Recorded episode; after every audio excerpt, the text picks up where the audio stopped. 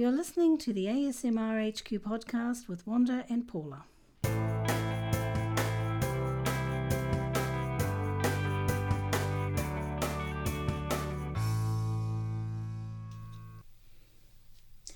Welcome to podcast 39, and today we're going to be talking about cookbooks. I have quite an array of cookbooks, so we thought we'd just chat about those for a change. That's right. She's got a huge collection here, a big bookshelf full. Everybody needs lots of cookbooks. I don't know why, because I don't use half of them. You don't use probably any of them. most of them. yeah, let's face it. now and then.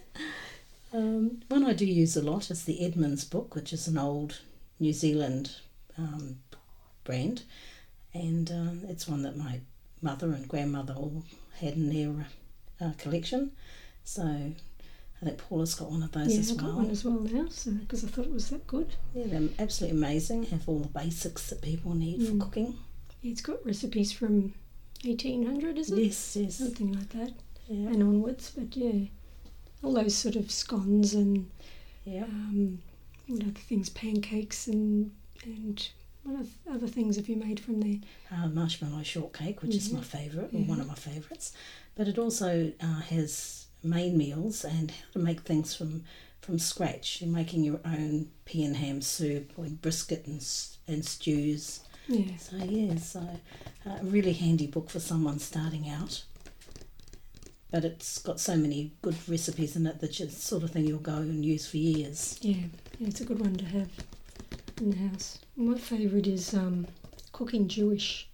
Yes. Um, I really like that book. I've um, found this book at a at one of the bookstores here where I live, and um, you've bought it now too, Yes, haven't you? yes. Wanda bought it on Amazon because it's so good. It's um, Cooking Jewish. It's called 532 Great Recipes from the Rabin- Rabinowitz Family, and I um, I think one of our favourite recipes in there is called chicken stupid. chicken stupid. Yes.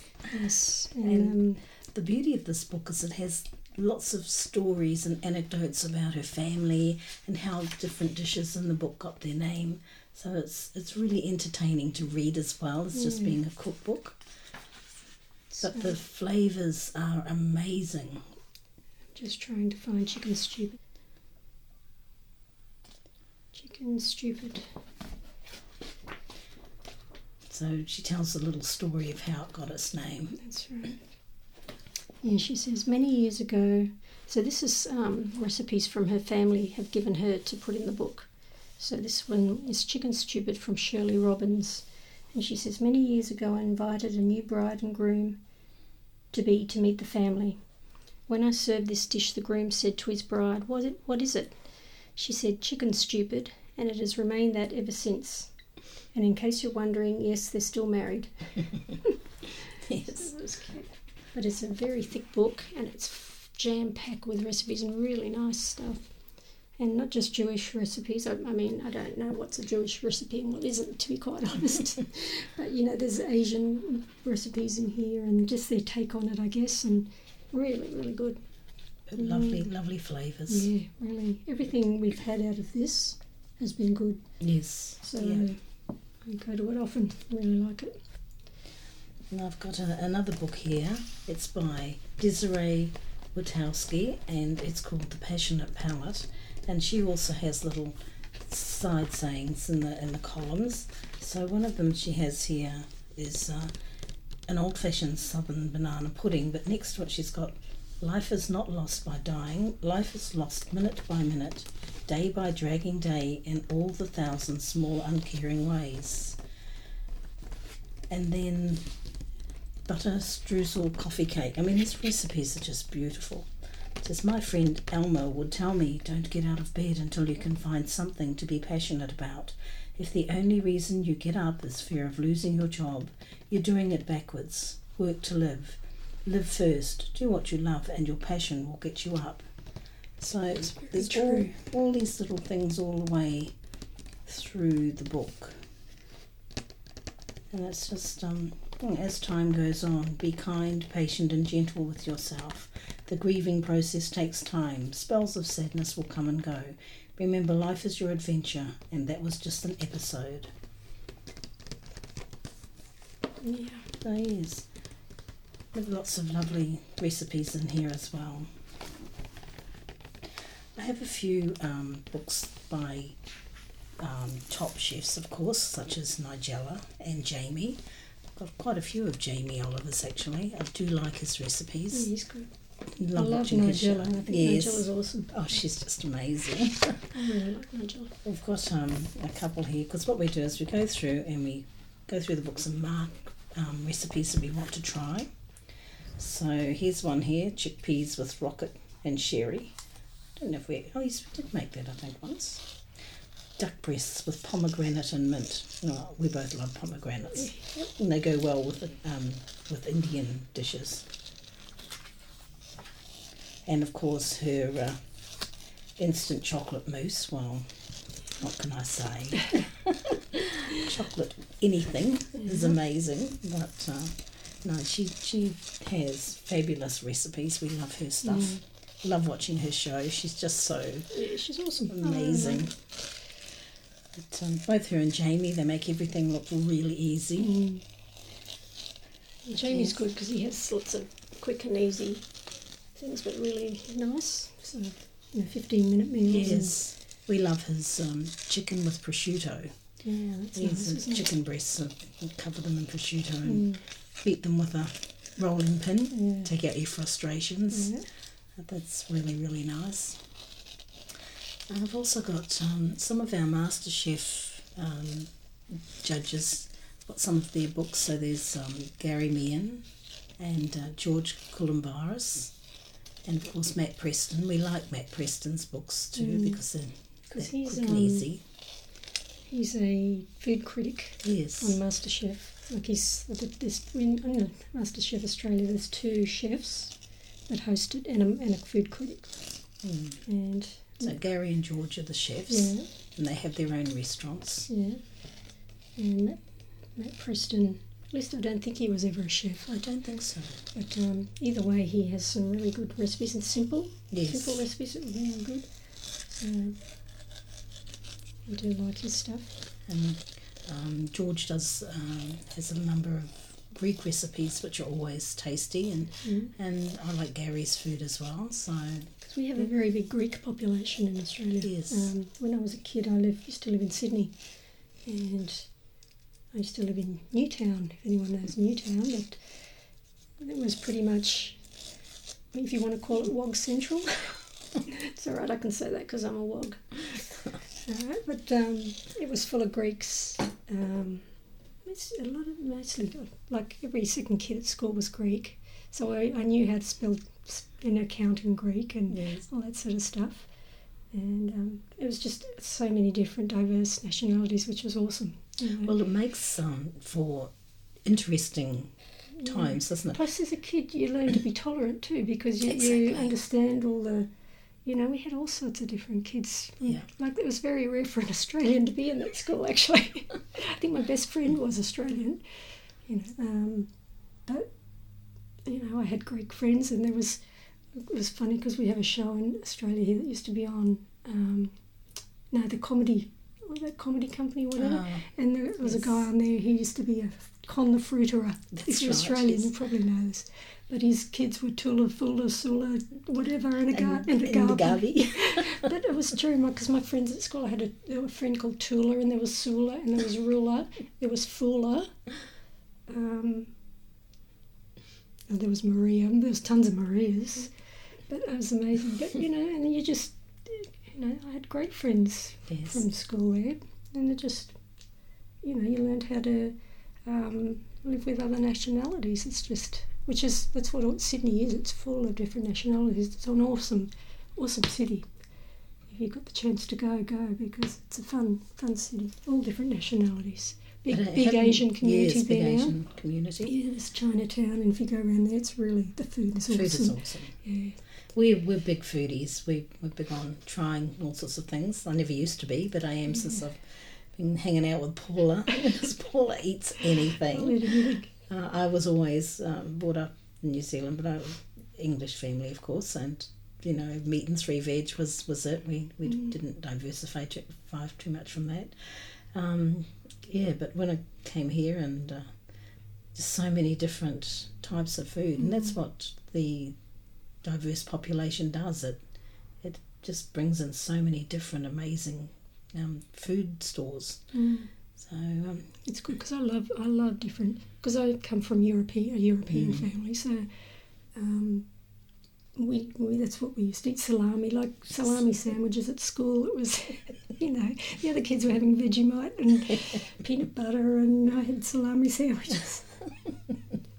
so it was like that, but. Um, you know that's what I love. I love all that different food. I love that's why I love travelling. I love meeting people from different countries and I love that sort of thing and eating their foods and trying their foods. I'll try anything. Yes, she does. Anything. the first time we went away it was many, many, many years ago, and I was still in my, um, you know, I won't try that because it's, it's Mm. 'Cause it not roast different, beef or roast pork or something.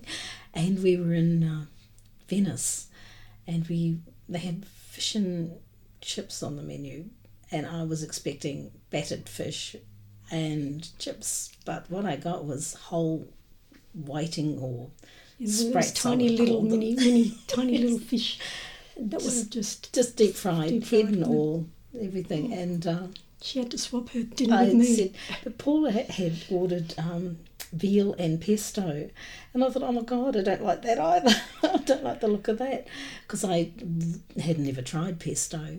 And anyway, I had the meal, scraped the green stuff off, and she ate the meat. mine, and I had hers. Hers was really nice. But um, but over the years, I've become much more Oh yeah, you Uh, a lot more yeah. now, you? Yeah. And it's great because you realise what you're missing when you don't try all these things. So now I at least will, in most You've got to try. instances, You really try it at least. because you don't know what you're missing. No, that's right. You know, Paula would say, "Here, try this," and I'd say, "Oh no, I don't like it." Yeah. but now I was down at uh, Paula's place for dinner one night, and uh, her brother had cooked, uh, made a meal, and we had coriander, which I didn't know anything about. Thought was parsley. Ate the meal and went, "Oh my god, what the hell is that?" Yeah. Anyway, now now I love coriander, and we can't get enough of it. Yeah, because coriander is one of those things when you first try Mm. it, you probably will go, ooh, because I did too. I, you know, tried it years ago and I thought, oh, geez, that's really a different flavour, Yes, you know, and I wasn't fussed on it at the start, but now I can't get enough of it. I really love it. we make a, a beautiful Thai soup. It's um, just chicken stock, and onions, Mm. and bok choy, chilies, fish sauce, and lots of coriander. It's just uh, and we make pork balls or chicken balls and put in it. Yeah, we often make that for our lunch up here, don't we? Mm. And it's just so tasty. Everyone who has it loves it and asks for the recipe. But um, yeah, we just love it. But as I say, we put coriander in it to the max, Yeah. and uh, the roots and all, because the roots have a really Yeah. nice crunchy effect. Mm. So it's one of our favourites Mm. for a quick lunch. But yeah, um, so But uh, you've got the, um, you've also got the um, Julia Child Volume 1 and Volume 2 here, which is pretty good.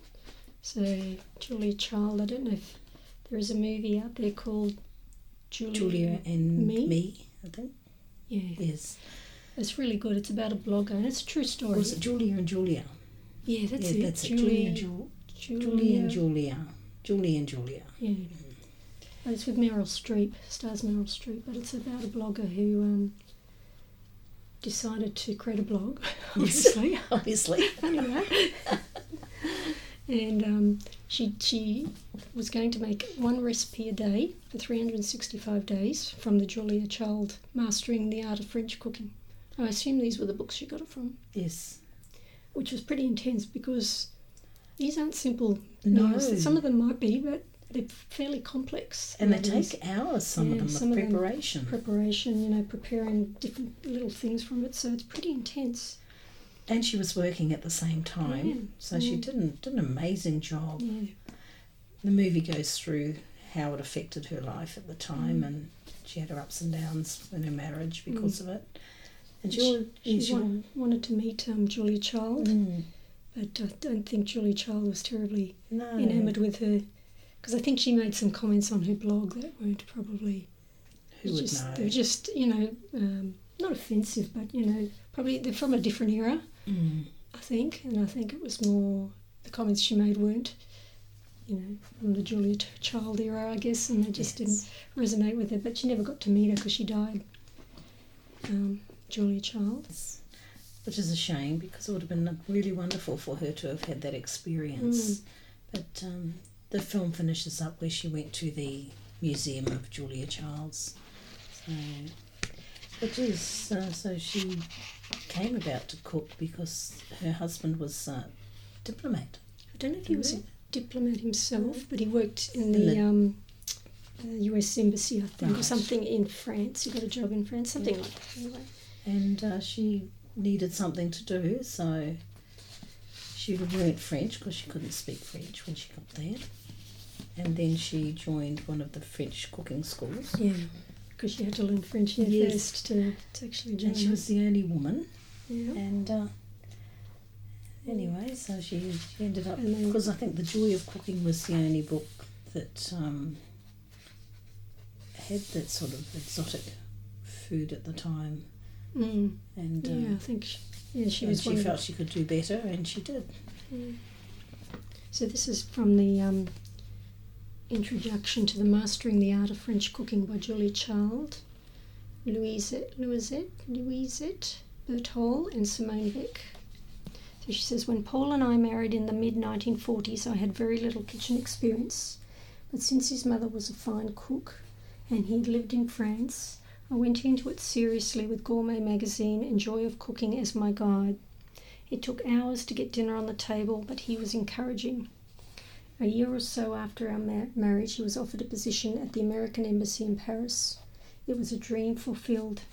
I'd always yearned to know France, and Paul, having living there for several years as a penniless young man, dreamed of returning. He had a gift for languages and spoke beautiful French. As for me, although I had taken French all during my school years, it was taught in that useless old fashioned way where you rarely heard the spoken language, but you knew the declen- declensions of all the verbs. Thus, I could neither speak French nor understand it. We were fortunate enough to rent the top floor of a fine old Louis XVI style private house, and as soon as we settled ourselves, I enrolled in the Berlitz School of Languages for two hours every day. Then, when I had a foot on the language, I enrolled in the Cordon Bleu cooking school. With Paul's help, plus the Berlitz, and especially being at the Cordon Bleu, where at that time all the lessons were in French, conversation was slowly beginning to come. Um, nobody I knew, either American or French, seemed at all interested in la cuisine française. Um, and on and on she goes. She has quite a um, introduction to this and goes through it all, which is quite good. But it's very worthwhile seeing that Mm. movie. Yes, yes. Julia and. Julia, or Julia and Julia, one or the other. Yeah. So, um, one of the other chefs I have is Matt Moran. His, his uh, When I Get Home. Um, He's big in the US at the moment, isn't he? yes, Is that the one? yes. I think so. Uh, no, you're thinking of Curtis. Oh, Curtis Stone. I don't oh know Curtis Stone, yes. Curtis's book. Um, yes, I do. Yes. Of course you do. Yeah, Relax Cooking with Curtis Stone. Again, nice and easy recipes. Mm-hmm. Um, who else have I got there? Charmaine Solomon with Asian cooking. That's a classic, that one. Mm. She was a chef here in Australia many, many, well, she's still a chef. Yes. But, you know, she was big back, I don't know, 70s, 80s, Oh, okay. something No, like it that. wasn't here. Oh, okay. Yeah, that's quite well known. Um, I've got another book. It's called Million Meals, and it's one of those books that's set into cut into three. The pages are in three, and you flip over and select a an entree, Oh, a main, yeah. and a and a dessert. Yeah. Um, and it gives you all t- sorts of combinations. It's got a stack cooking book from Tupperware, which is really great if you have a um, stack cooker. And of course, the complete cookbook and the complete home cookbook, all of those. Every book that you have to have. Some very nice chocolate recipe books. Of course, you have to have them And fish, because I love fish. But not only that, I also buy DVDs. So I have Jamie Oliver's collection, I have Nigella's collection, and I have The Cook and the Chef, which was a program here That's on. Um, ABC, ABC. and that's um, Maggie Beer. Beer and, And oh my goodness, his name's know name. just escaped me. But it was an amazing show. yeah, Um, they each had such diverse styles yeah. of cooking, but they worked well together, and the shows were brilliant. So I have their collection as well. Um,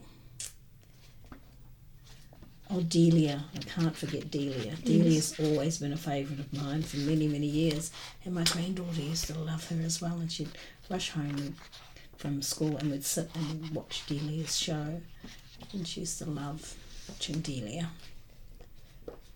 Speaking of your granddaughter, I just saw her jump out of the. Did you see that video? Yeah, she did a bungee jump while she was recently in Thailand with the Rice for Children um, program. She was over there volunteering at an orphanage.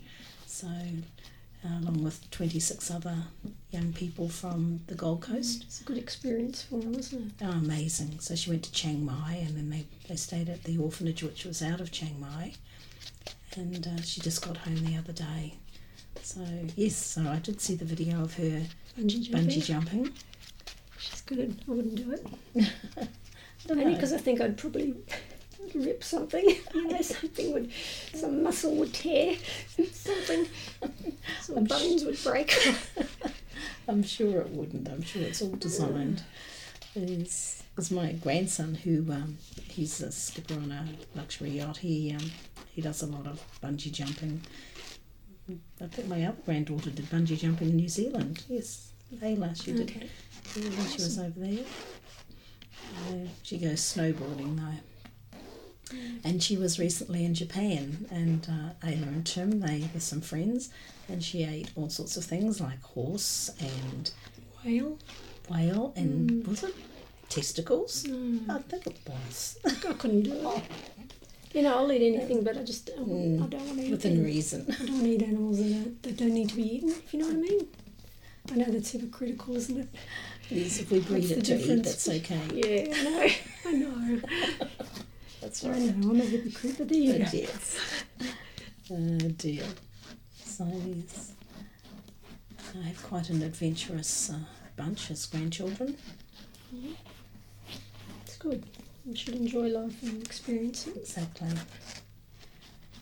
I also have uh, here a number of magazines which I'm slowly whittling down. I've been sending, I've sent boxes and boxes of cookbooks to Lifeline for their book.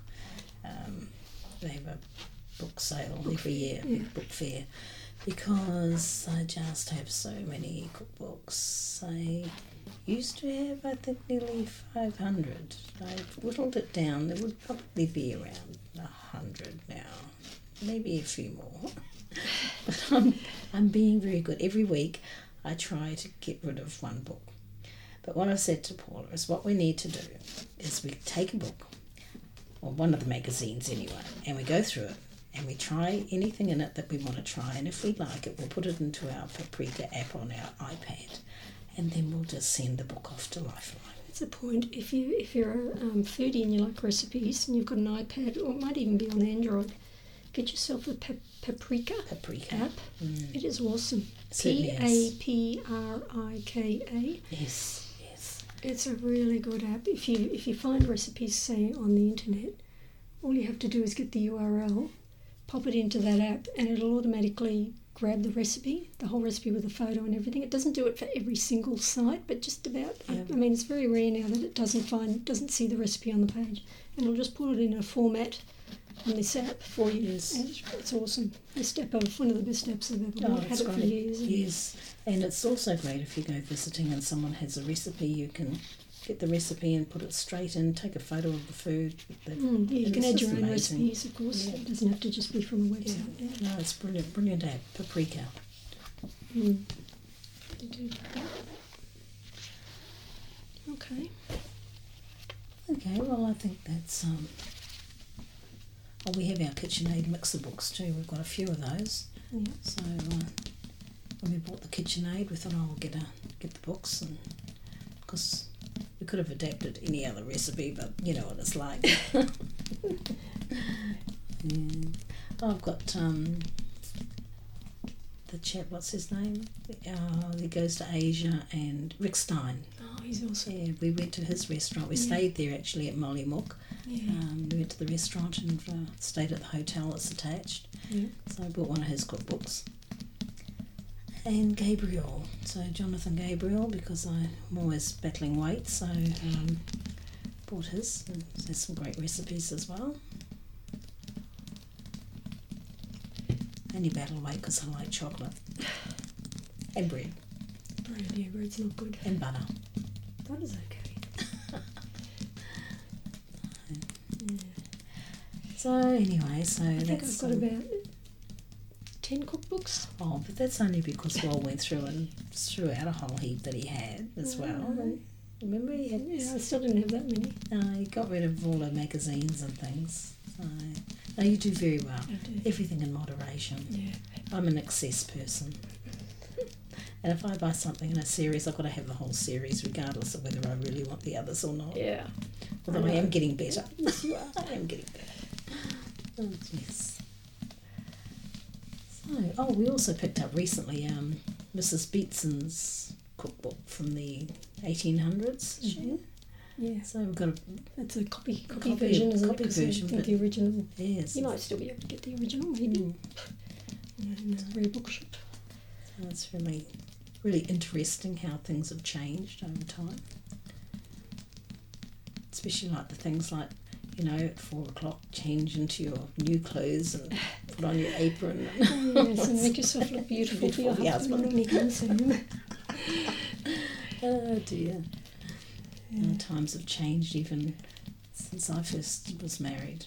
We used to always have, you know, full set table with everything and butter pats and salt and peppers or you know. Now My grandmother would have a heart the TV. in their meal. She'd have a heart attack, my grandmother. If She saw how we ate Mm. nowadays. My goodness me. I remember when I was looking on, I think it was a Jamie Oliver documentary.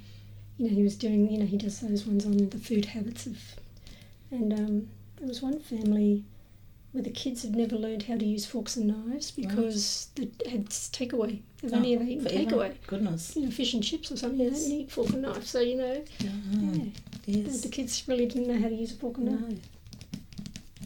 Because it is. It's a, it's a Mm. learned behaviour. Mm. Yeah. My parent, my grandparents, my grandmother was an amazing cook. She used a coal range and she would make bread and the most amazing sponges and Mm. chocolate cakes, banana cakes. She was just amazing, amazing cook. Um, and my mother was also a great cook, so neither of them felt the need to teach me. Mhm. Um, so I picked up as I go along, but I do all right. You do Mm. great. But uh, yeah. Anyway, so Okay. well, there we are. Hmm. I think that's uh, about all we can talk about our cookbooks. Um, my cookbooks. So, um, thank you for listening. Yeah, and um, we'll have another, another podcast pretty soon. We'll catch you next time. Okay, bye for now.